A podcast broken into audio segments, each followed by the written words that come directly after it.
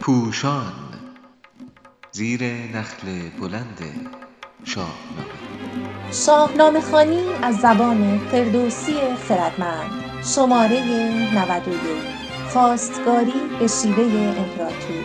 چاپ شده در روزنامه ستاره صبح. در تاریخ هفت تیر 99 نویسنده علیرضا قراباقی گوینده ندا روشنیفر تدوین صدا عالیه رضایی. موسیقی جدایی سنتور از جواد سفری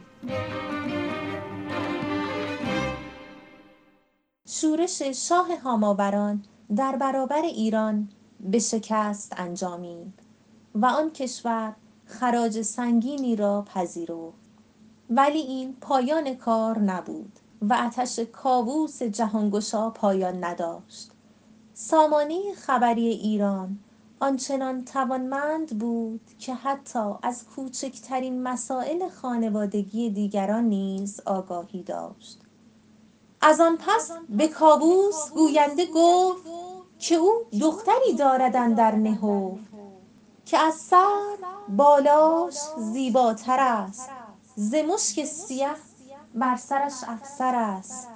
به بالا بلند و به گیسو کمند زبانش چو خنجر لبانش چو قند. خبررسانان حتی اندازه و شکل زبان شاهزاده را نیز می دانستند زیبایی های دختر سودای تازه در سر کاووس انداخت.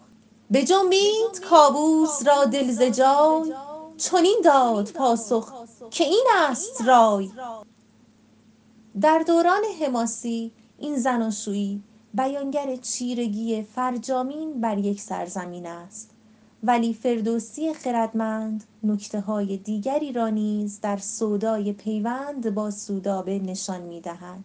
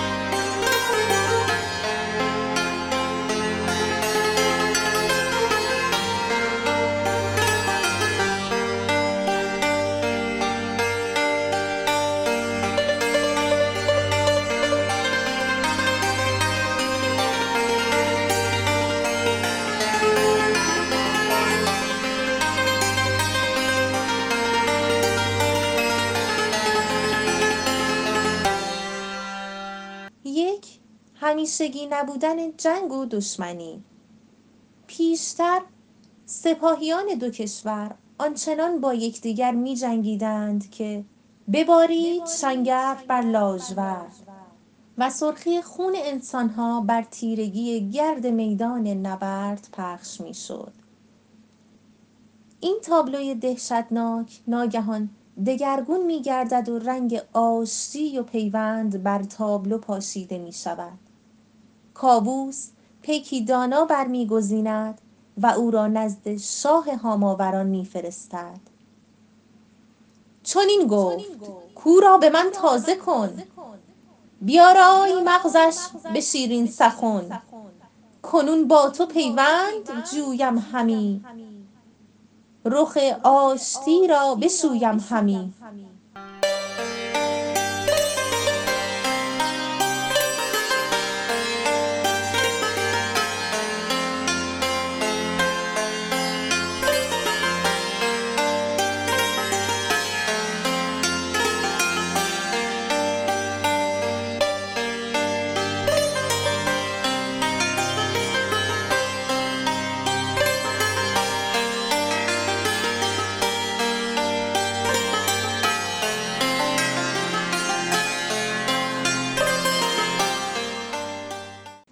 خواستگاری زوری.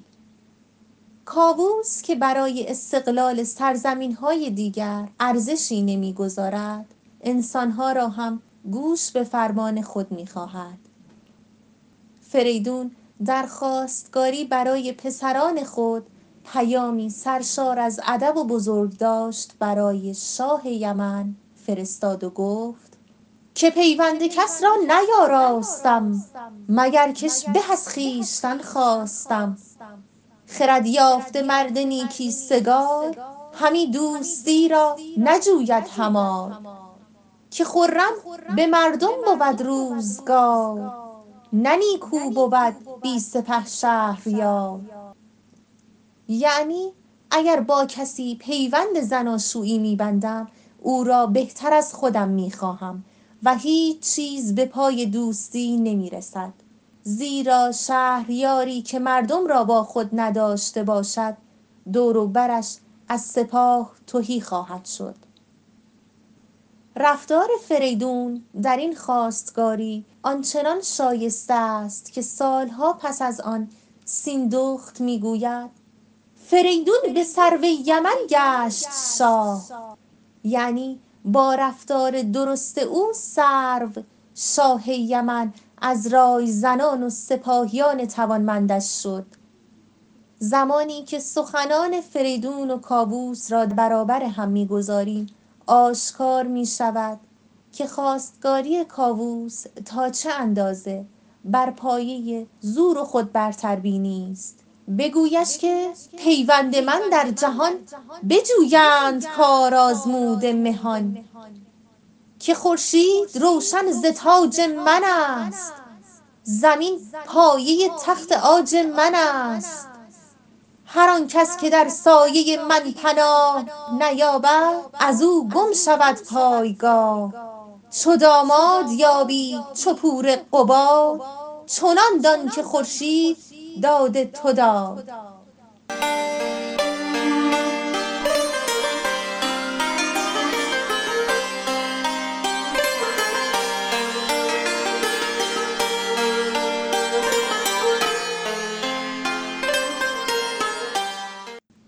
سه فریبکاری ناگزیر.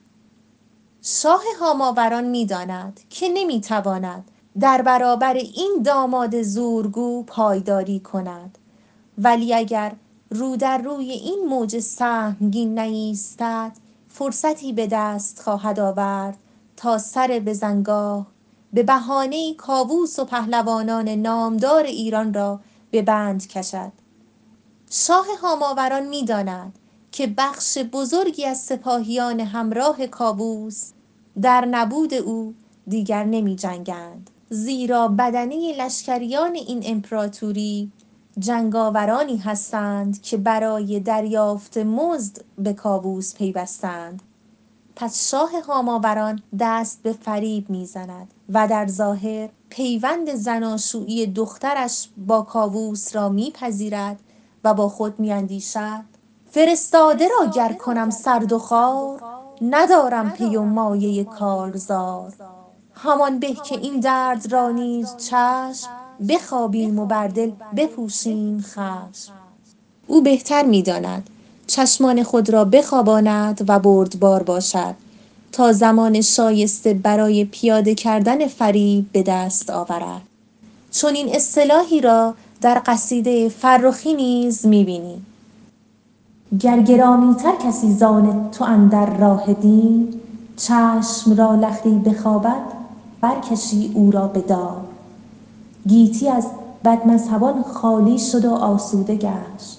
تا تو رسم سنگ و دار آوردی اندر مرغزار طاعت تو چون نماز است و هر آن کس کز نماز سر به یک سو تافت او را کرد باید سنگسار جا دارد بگوییم کسانی فردوسی را شاعری می‌دانند که مانند دیگر شاعران آن دوران از واژگان زمان خود استفاده می‌کرده است.